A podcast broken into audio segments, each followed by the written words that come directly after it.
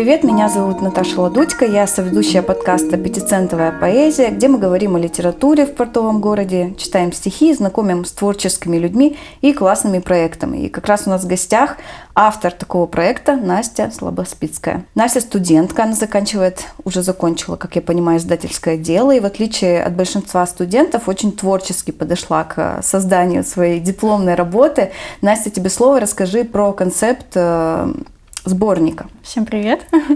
В общем, идея создать такой сборник, ну не совсем такой, а просто обычный сборник семьи Матвеевых, возникла где-то года два назад. Давай начнем сначала. Семья Матвеевых – это да. исторический дворянский род, правильно? Можно и так сказать. Но я думаю, я конкретнее пройдусь именно по персонажам. По семье далее. Да. Хорошо, начнем с концепта. Потому что я затрагивала в своей работе именно творческих членов семьи.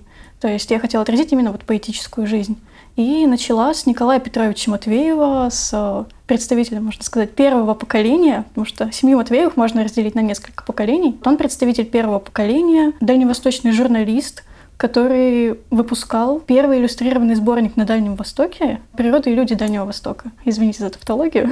И, собственно, он сделал вот большой прорыв в периодической печати и, в принципе, в издательском деле, потому что у него была еще своя типография, то есть такой довольно классный мужик. Извините меня, Николай Петрович. Но он классный, действительно. У него же там и детей столько было. Да, пятнадцать детей, по-моему, у него было. И, собственно, вот эти дети и их дети, они тоже стали авторами в этом сборнике, правильно я понимаю? То есть он да, вобрал да. в себя произведения семьи этого рода, ну, верно? Да. Выдающихся, вот именно выдающихся поэтов, потому что там не все, там нет, по-моему, парочки человек еще. Это Григорий Матвеев или Георгий, точно не mm-hmm. помню. Младший брат Венедикта Марта, Гавриила Эльфа. И какой-то Петр Матвеев. Я не нашла его подробную биографию, хотя довольно много копалась в бумажках, в документах, ходила в библиотеку. И ну, на таком маленьком материале невозможно было что-то сделать. То есть у меня не было ни текстов, ни каких-то обширных биографий. Но это все связано с тем, что не все представители вот, семьи Матвеевых, они достаточно изучены. Я так понимаю, что вообще нет ни одного такого сборника, где бы вместе их произведения были, правильно? Да, поэтому этот сборник, можно сказать, уникальный. Еще он уникальный по своей форме. Вот тоже об этом подробнее можешь рассказать? Да, я представляю его как мультиформатный проект. То есть у меня есть традиционное печатное издание и есть дополнительно сайт, вот как приложение. Но нельзя это, конечно, полноценным приложением назвать, потому что оно повторяет текстовый материал. Но в этом вот его фишка, потому что вот на региональном рынке, именно у нас в городе, никто еще такого проекта не делал. Я этим очень горжусь. Что да. я такой первооткрыватель немножко. Идея действительно замечательная, и получается, что, перейдя по ку ар коду, человек может посмотреть видео, как стихотворения эти читают разные личности, да. правильно? Да. Как тебе это в голову пришло? Ну, такое уже где-то ты видела наверняка, верно? Ну, в последнее время на учебе мы много говорили о ку ар кодах и их внедрении вот именно вот в книжную продукцию. И поэтому я решила, что это было бы ну, прикольно. То есть это необычно, а делать просто поэтический сборник, даже несмотря на то, что там все Матвеевы собраны, это немножко скучновато и неоригинально вот, для дипломной работы. Вот. И я когда делала опросы, чтобы определить целевую аудиторию примерную, я наткнулась на подобное издание. Это, кажется, его выпустил в Москве рэпер Наум Берик. Mm-hmm. Там тоже были ку ар коды и, насколько я знаю, аппликаторы с запахом даже. То есть ничего можно было себе. Потерять страничку, и там запах моря, запах чего-нибудь еще. Какие-то впечатления, да, получить дополнительные. Это интересно. Люди, которые читали стихотворения, кто они? Это различные медийные личности, там, культурные деятели, поэты, журналисты там были. Там был Сергей Матлин, вот, который один из организаторов «Море слов». Просто знакомые поэты, ну, Дмитрий Калугин, музыкант. Я хотела собрать такой обширный контингент, чтобы как можно больше людей было задействовано. Я знаю, что часть это твои были знакомые, правильно, друзья, а да, часть да. людей ты с ними даже не была знакома. Как реагировали вообще на такую идею? Ну, были такие люди, которым я писала, они соглашались, а потом, грубо говоря, сливались с проекта. Угу. То есть сначала с энтузиазмом, такие, о, здорово, классно, я очень хочу, а потом все. Были такие, вот, которые как раз-таки попали в проект, которые очень положительно воспринимали эту идею, и было интересно. Вот, и они сразу задвиж. А была ли у тебя такая мысль, что это не только возможность, да, тебе, ну, так сказать, получить контент, да, для своей дипломной работы, но и людям вокруг таким образом больше узнать об этой семье, познакомиться с их стихами? Да, конечно. Ну, изначально цель даже была такая. Угу. Потому что мне хотелось, чтобы как можно больше людей именно узнало про Матвеевых. И на втором месте уже дипломная работа. То есть я воспринимаю это не совсем как диплом, а больше как вот мой личный проект. Угу. Для себя и для общественности. Популяризация поэзии, которую ты ценишь, которую ты считаешь недостаточно освещенной, да, в публичном, да, поле. Да. Вот я думаю, здесь стоит вернуться опять же к истории этого рода, да. То есть, когда мы говорим там семья Матвеевых, ведь они же не все с такой фамилией, и многие даже не соотносят, что они родственники. Можешь рассказать, вот кто из них такие выдающиеся, да, и на самом деле фамилии громкие. Кто-то, может быть, сейчас, кто нас слушает, удивится, что это одна семья. Ну, я думаю, у нас на слуху, именно в нашем городе, больше Венедикт Март, который тоже Матвеев, и Иван Елагин, его сын. сын. Да. Вот, скорее всего, они. Я не знаю, насколько у нас известен Гавриил Эльф, но я думаю, в меньшей степени. И такая интересная история, связанная с каждым из них, да, почему эти имена поменялись, да, там фамилии, то есть там репрессии. Все это очень-очень сложно. И вот, мне кажется, в контексте этого еще более интересен этот сборник, потому что, ну, уже много лет как нет, да, их живых, и тут они оказываются вместе на бумаге и даже в диджитале. По-моему, это вообще что-то поразительное. У тебя есть обратная связь уже какая-то? И я вот сегодня поделюсь со слушателями, уже в руках подержала этот сборник. Очень обрадовалась, потому что я с этого проекта тоже с самого начала, я читала там стихотворение на видео. Как и отнеслись, ну давай начнем в университете, когда ты защищалась? Ну, как только я закончила свою презентацию, мне прилетел сразу миллиард вопросов и миллиард дополнений к этому проекту. Мне поступило предложение, которое я сейчас рассматриваю, но не знаю, насколько я буду воплощать его в жизнь, дополнить сайт, сделать его более информативным. То есть не mm-hmm. только м, оставить вот стихотворение, а сделать еще биографическую справку, рассказать как-то побольше об участниках. Мне даже предлагали брать обратную связь от чтецов проекта, чтобы mm-hmm. узнать, почему именно это стихотворение было выбрано. А, ну, если брать просто простых таких, ну, зрителей обычных, то им просто все нравилось. Просто было прикольно. Вот глядя на всю эту историю, да, этого семейного творческого, ну, не союза, да, но для, длящегося вот этого таланта через поколение, можно заключить, что... У, там было пятнадцать, да, детей, ты сказала, у да. Николая. И из них там большая часть, кто-то писал музыку, да, если я ничего не путаю, или, или пел. Ну, то есть все они были в той или иной мере талантливые в плане творчества. И это является прямым доказательством, как будто бы, что творчество передается по наследству, талант передается по наследству, да? Насколько ты вообще приверженец этой идеи? Ну, я не знаю, я на самом деле об этом думала, когда рассматривала их семью. Возможно, это даже к ним применимо. А вообще в жизни, как ты думаешь, как это так и работает? От ну, осинки не родятся апельсинки. Ну, у меня в семье, например, писала стихи бабушкина мама. Угу. Но она писала матерные частушки. А я таким не занимаюсь. Ну, вот тут надо добавить, что Настя тоже пишет стихотворение и даже пишет музыку, верно? Да, немножко есть. Чуть-чуть как композитор. А интересовалась ли ты устройством их быта, их жизни, этой семьи? То есть было ли у них принято, я там не знаю, читать друг другу стихотворения? Вот что-то такое. Да, конечно. Николай Петрович, вот их отец и дед, он очень поддерживал всю творческую деятельность своих детей. Они даже выпускали рукописный журнал «Мысль», в котором вот Венедикт Март, Гавриил Эльф, еще был Георгий, боже, не помню, как его зовут, кажется, Георгий Матвеев. Вот, они там публиковали свои работы. Еще был Николай Николаевич Матвеев Бодрый, тоже с псевдонимом. Очень любили они псевдонимы. И все они как бы работали на этот журнал. И плюс потом он поддерживал еще своих детей. У него еще был сын Зотик, который первый библиограф нашего города. Когда Николай Петрович переехал в Японию, он у него заказывал книги. Вот. Он писал им какие-то исследовательские труды и высылал туда. Потом так судьба у них сложилась, насколько я знаю, что они разъехались, да, все братья, сестры.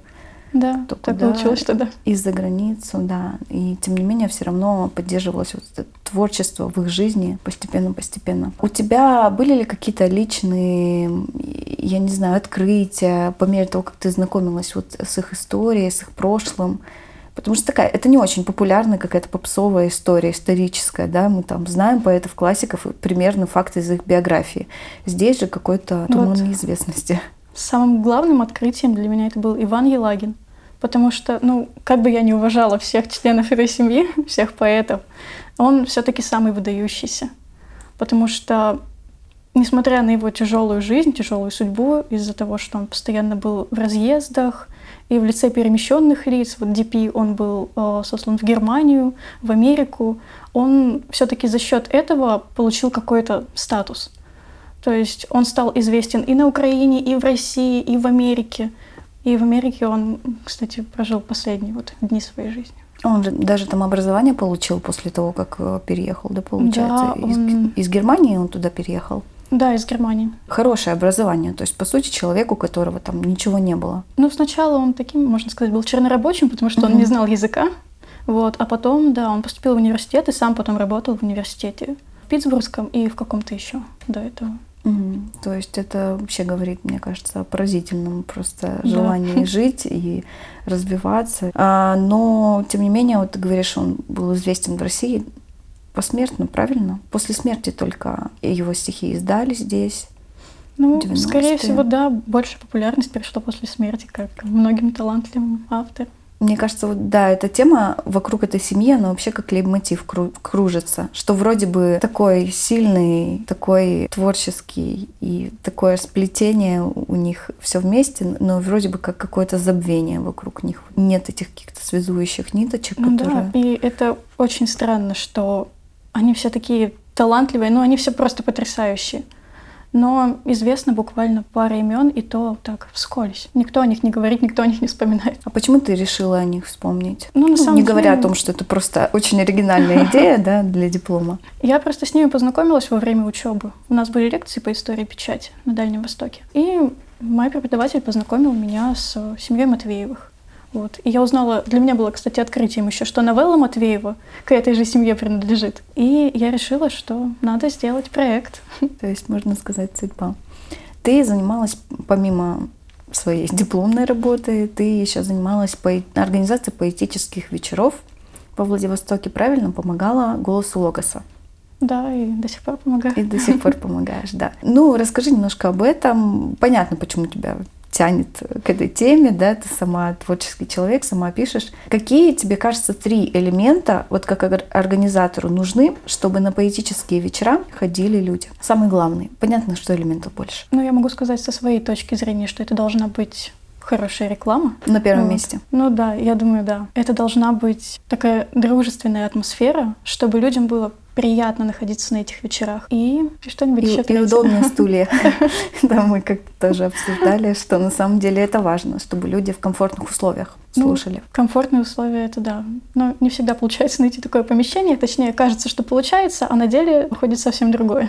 То есть ты сталкивалась, да, с таким вот в организации, что больше людей пришло, чем вы ожидали? Ну да. Или площадка не совсем? Да, площадка, ну, на первый взгляд казалась комфортной, а когда ты приходишь, там оказывается совсем мало места и некуда всем рассесться. Я просто вот. К чему это говорю. Ну, наверняка тебе хотелось когда-нибудь это масштабировать. Насколько во Владивостоке ты видишь к этому возможности? Ну, возможности есть, если этим заниматься. Просто надо очень активно вот внедряться в эту деятельность. Я работаю больше как дизайнер у нас, а как э, специалист по связям с общественностью, если можно так сказать. Mm-hmm. Э, у нас выступает Коля Вороновский. Mm-hmm. То есть он занимается... Коля у нас был на подкасте, да, кстати говоря. Слушайте с ним выпуск. Он занимается всякими договоренностями с местами, с людьми. И довольно активно. В основном благодаря ему мы вот как-то вышли на уровень. Повыше поднялись. Mm-hmm. Какие у тебя планы дальше? Начнем с творческих планов. Ты вот ну, закончила да. свою творческую работу сейчас, проект. Да, понятно, что там есть какие-то доработки. Может, у тебя еще есть идеи? Ну, вообще, я немножко в забвении и в непонятках сейчас. Конечно, мне хочется сделать побольше подобных проектов, потому что мне понравилась организаторская деятельность, понравилось собирать людей, договариваться с ними, как-то вот видеть результат своей работы. Это Это просто кайф. А бюджет ты где взяла на этот проект? В большей степени мне помогли родители. Угу. То есть, То есть не было да. спонсоров? Нет, не было такого? спонсоров. Даже моя научный руководитель мне не помогла. Хотя она говорила, если что, там я тебе помогу, все будет. Ну, как обычно, голодные художники остаются голодными. Да. Но вот этот проект, я планирую как бы его оптимизировать, я планирую его развивать дальше. То есть будет напечатан еще тираж, будет презентация книги, и, скорее всего, будет как-то видоизменен сайт. Угу. Это тоже все своими силами планируешь? Да, но... Возможно, если получится. Презентация будет во Влад книги, и вот его учредитель Арбатская Наталья Юрьевна, угу. она как бы заинтересовалась в этом проекте и может быть его спонсором, если все удачно сложится. А так бы вообще чем бы хотела заниматься по работе? Ведь ты сейчас можешь уже полноценно выходить после ну, меня привлекает сфера дизайна. Я вот сейчас начинаю осваивать всякие курсы по моушн-дизайну, угу. но пока точного направления нет. Просто мне давали много всего, и это все превратилось в такую кашу-малашу разрозненную, из которой я не могу пока выбрать что-то суперконкретное. И ты решила вообще другую сферу попробовать. Да. Ну, что-то рядом, конечно, творческое, но уже не издательское дело. Ну, если судьба сложится удачно, то можно попробовать поработать в каких-нибудь местных издательствах. А если суперудачно, то в каких-нибудь центральных. А как относишься к переезду и вообще к тому, чтобы уехать из Владивостока? Раньше я об этом часто думала. Я думала уехать куда-нибудь. Питер, Москва, вот все эти мечтательные места. Центральная столица. Но сейчас мне все больше кажется, что я останусь здесь. Как бы здесь привычная для меня среда, мне здесь комфортно и творить, и знакомства есть. А там я поеду и чистый лист. Все придется начинать сначала. Настя, спасибо тебе большое за беседу. Я думаю, что мы уже можем переходить к стихам, тем более, что Матвеевых ничего лучше не скажет, чем их творчество. И сегодня мы немножко нарушим наше правило, будем читать не свои стихотворения, а стихотворения членов этой интересной, талантливой семьи. Новелла Матвеева. Определения поэзии нет. Определения поэзии нет. Можно сказать, что поэзия — дух. Равнообъемлющий дух, но поэт выберет главное даже из двух. Определения поэзии нет. Можно сказать, что поэзия — плоть, что ж не ко всяческой твари поэт может годливость в себе побороть. Определения поэзии нет. Мы бы назвали поэзию сном, что же ты в драку суешься, поэт? Вправе ли спящий грозить кулаком? Определения поэзии нет. Можно сказать, что поэзия — явь. Что же ты в драку суешься, поэт, трезвому голосу яви не вняв? Определения поэзии нет. Можно сказать, что в поэзии суть, так отчего же за тысячи лет ей от сомнений нельзя отдохнуть? Есть очертания у туч грозовых, а у любви и у музыки нет. Вечная тайна. Сама назовись, кто ты, поэзия, дай мне ответ. Кто ты и что ты? Явись, расскажи. Ложь рифмоплёта тщеславия для. Так отчего же столь горестной лжи тысячелетиями верит земля? Иван Елагин. Звезды. Колыхались звездные кочевья. Мы не засыпали у костра. Шумные, тяжелые деревья говорили с нами до утра. Мне в ту ночь поэт седой и нищий небо распахнул над головой. Точно сразу кто-то выбил днище топором из бочки вековой. И в дыру обваливался космос. Грузно опускался Млечный мост, насмерть перепуганные сосны заблудились в сутолоке звезд. Вот они, запомни их навеки, то Господь бросает якоря. Слушай, как рыдающие реки падают в зеленые моря, чтоб земные горести, как выпей, не кричали над твоей душой эту вечность, льющуюся выпей из ковша медведицы большой. Как бы ты ни маялся и где бы ни был ты у Бога на перу, ангелы завидовали с неба нашему косматому костру. За окном круги фонарной ряби, браунинг, направленный у лба. На каком-то чертовом ухабе своротила в сторону судьба. Рукописи, брошенные на пол. Каждый листик сердца черепок, письмена тибетские заляпал часового каменный сапог. Как попало, комнату забили. Вышли, ночь уже была седа. В старом грузовом автомобиле увезли куда-то навсегда. Ждем еще, но все нервнее курим. Реже спим и радуемся злей. Это город тополей и тюрем, это город слез и тополей. Ночь, за папиросой папироса. Пепельница дыбится, как еж. Может быть, с последнего допроса под стеной последнюю встаешь или спишь, а поезд топчет версты и тебя уносит в темноту. Помнишь звезды? Мне уже и к звездам голову поднять не вмоготу. Хлынь война, швырни под зубья танку, жерло орудейные тараси стаскало время наизнанку вечности принадлежащий плащ. Этот поезд, крадущийся вором, эти подползающие пни, он скулил, как пес под семафором. Он боялся зажигать огни. Чащами и насыпями заперт, выбелен панической луной, он тянулся медленно на запад, как к постели тянется больной. В небе смерть, и след ее запутан. И хлеща по небу на ура взвили за шпицрутаном шпицрутан с четырех сторон прожектора. Но, укрывшись тучей косматой, смерть уже свистит над головой, смерть уже от лопасти крылатой падает на землю по кривой. Полночь, навалившаяся с тыла, не застала в небе и следа. Впереди величественно стыла к рельсам примерзавшая звезда. Мы живем, зажатые стенами в черные берлинские дворы. Вечерами дьяволы над нами выбивают пыльные ковры. Чей-то вздох из глубины подвала. Господи, услышим ли отбой? Как мне их тогда не доставало, этих звезд, завещанных тобой. Сколько раз я звал тебя на помощь, подойди, согрей своим плечом. Может быть, меня уже не помнишь, мертвые не помнят ни о чем. Ну а звезды? Наши звезды помнишь? Нас от звезд загнали в погреба, нас судьба ударила наотмашь, нас с тобою сбила с ног судьба. Наше небо стало небом черным, наше небо разорвал снаряд, наши звезды выдернуты с корнем, наши звезды больше не горят. В наше небо били из орудий, наше небо гаснет, покорясь. В наше небо выплеснули люди мира металлическую грязь. Нас со всех сторон обдало дымом, дымом погибающих планет. И глаза мы к небу не подымем, потому что знаем, неба нет.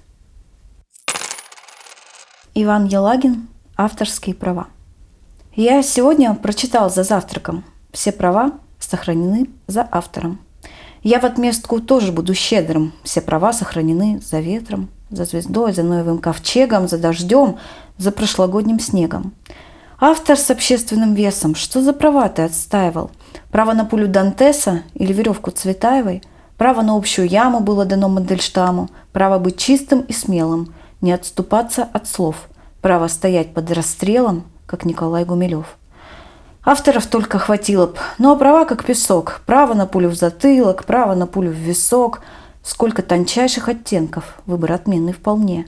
Право на яму, на стенку, право на крюк на стене, на приговор трибунала, на эшафот, на тюрьму. Право глядеть из подвала через решетки во тьму. Право под стражей томиться, право испить клевету, право в особой больнице мучиться с кляпом во рту. Вот они все до единого авторы, наши права. Право на пулю Мартынова, на семичастных слова, право как Блок задохнуться, как Пастернак умереть. Эти права нам даются и сохраняются впредь. Все права сохранены за автором. Будьте трижды прокляты слова. Вот он с подбородком к небу задранным по-есенински осуществил права. Вот он современниками съеденный у дивана расстелил газетины, револьвер рывком последним сгреб и пускает лежа пулю в лоб. Вот он, удостоенный за книжку звания народного врага, валится под лагерную вышкой, доходягой на снега.